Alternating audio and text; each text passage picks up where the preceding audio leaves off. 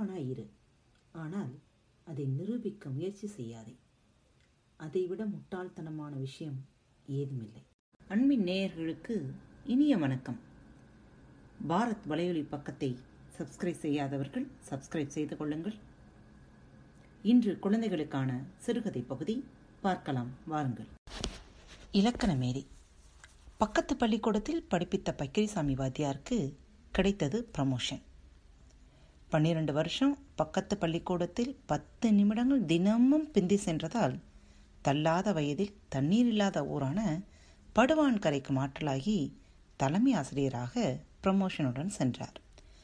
அப்பாடசாலையில் அவர் மட்டுமே ஒரே ஒரு வாத்தியாராகையால் அவர் நினைத்த நேரம் பாடசாலைக்கு சென்று திரும்புவார். பெருத்த வயிற்றை தூக்கி கொண்டு ஆறு மைல் சைக்கிளை நகர்த்தி சைக்கிளோ ஆமை வேகத்தில் அரை மணி நேரம் பிந்தி பாடசாலையை அடைந்துவிடும். தூங்குமானின். அதாவது குரங்கின் மூஞ்சியின் தோற்ற அமைப்புடைய பக்கிரிசாமி வாத்தியாரால் ஒரு தூங்கு மூஞ்சி. பாடசாலைக்கு சென்றதும் கொண்டு சென்ற சாப்பாட்டை சாப்பிட்டுவிட்டு கீழே படுத்து மீண்டும் எழுந்திருக்க பன்னிரண்டு மணி ஆகிவிடும். பின்பு ஆமை வேகத்தில் சைக்கிளை வீடு நோக்கி நகர்த்தி விடுவார்.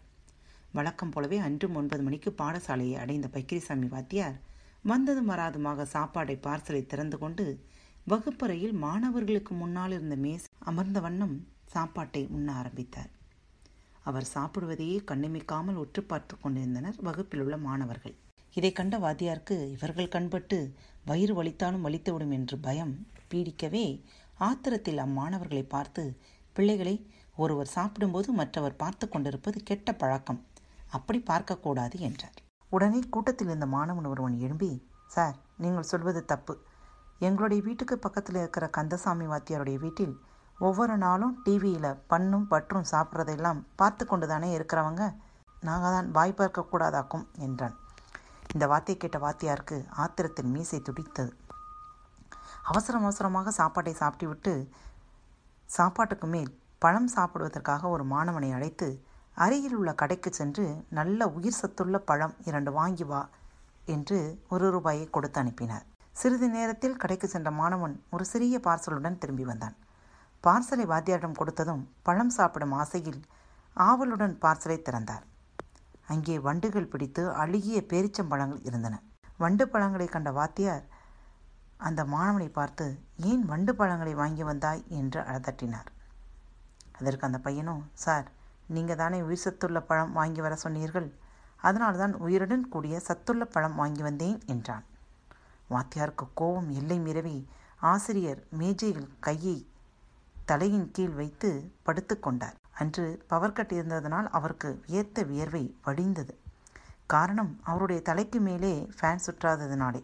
உடனே தலையை நிமிர்த்தி மாணவர்களை பார்த்து எனக்கு ஒரு விசிறி வேண்டும் என்றார். உடனே அங்கிருந்து ஒரு மாணவன் எழுந்து மன்னிக்க வேண்டும் சார். நான் கமலுடைய விசிறி என்றான். அடுத்த மாணவன் ரஜினியுடைய விசிறி என்றான். இப்படியாக ஒவ்வொரு மாணவர்களும் எழுந்த சிவாஜி ஸ்ரீதேவி சில்க் சுமிதா ஜெயமாலினி என்று கூறினர். இதை கேட்ட வாத்தியாருக்கு செவிப்பறையை வெடித்துவிடும் போல் இருந்தது. காதுகள் இரண்டையும் இறுக பொத்திக்கொண்டு எல்லோரும் வீட்டுக்கு ஓடுங்கள் என்று கட்டளையிட்டார். எல்லோரும் வீட்டை நோக்கி ஓடினர்.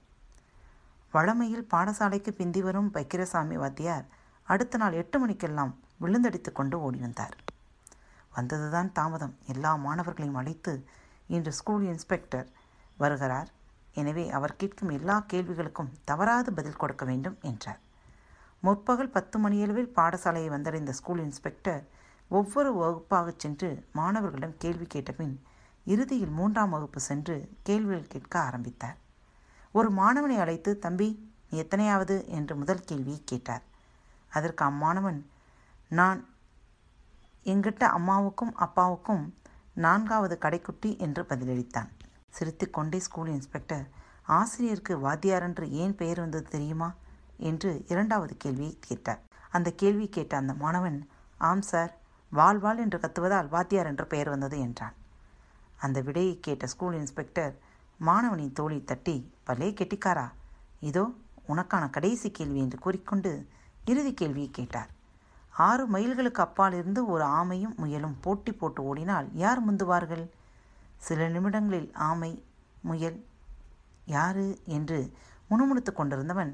ஒன்று இரண்டு என்று கைவிரல் கால்விரல்கள் மற்றும் கண் வாய் எல்லாம் வாய்விட்டு எண்ணி கணக்கிட்டு கொண்டு எங்களுடைய வாத்தியார் ஆறு மைல்களுக்கு அப்பால் இருந்து ஒன்பது மணிக்கு பாடசாலைக்கு வருவதனால் நிச்சயமாக எங்கள் வாத்தியார் தான் சார் முந்துவார் என்றான். அம்மாணவன் சொன்ன பதிலை கேட்ட ஸ்கூல் இன்ஸ்பெக்டர் ஒரு தடவை திரும்பி வாத்தியாரை பார்த்தார். அங்கே வாத்தியார் கோபத்தால் மீசை துடிக்க கண் சிவந்து தலையை குனிந்து நின்று கொண்டிருந்தார்.